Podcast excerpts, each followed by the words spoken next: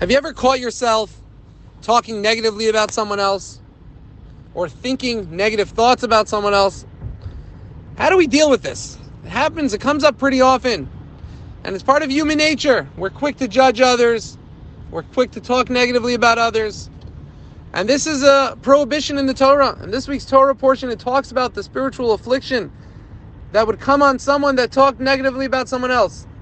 And as a result of this, they would need to quarantine, similar to during Corona, needing to quarantine from everyone else. They had to go outside of the Jewish camp and quarantine and reflect. As we've spoken about in the past, that this is due to someone's perspective in life. There's negative perspective and there's positive perspective. If you're always thinking positive, there's always room to judge people positively. You won't be quick to come to conclusions negatively.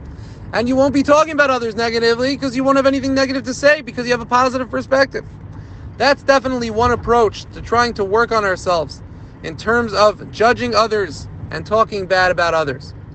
However, I believe there's a second approach that we can use to help us work on this. And that is think about yourself. How often do you talk bad about yourself? How often do you think negatively about yourself? Could happen sometimes. Some people tend to be hard on themselves at times.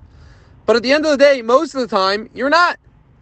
If your hand goes and does something stupid, you don't get upset at your hand. You don't get upset at yourself. If you come late for a meeting, you may be push yourself for a little bit and get on top of yourself, but at the end of the day, you forgive yourself. And you're not caught up in those thoughts.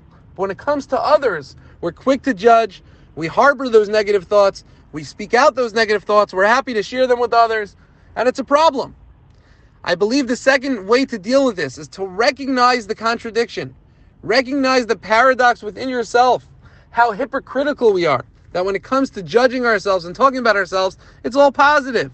But when it comes to other people, it's all negative. If we can think about this, internalize this, recognize our nature towards ourselves and our, our obligation to love others as ourselves, and to recognize that we do this for ourselves, it's definitely possible. It could be done. We could look at everyone else this way, and we should work on ourselves to recognize this contradiction, internalize it, and to start thinking positively of others and start talking positively of others. Have a wonderful Shabbos.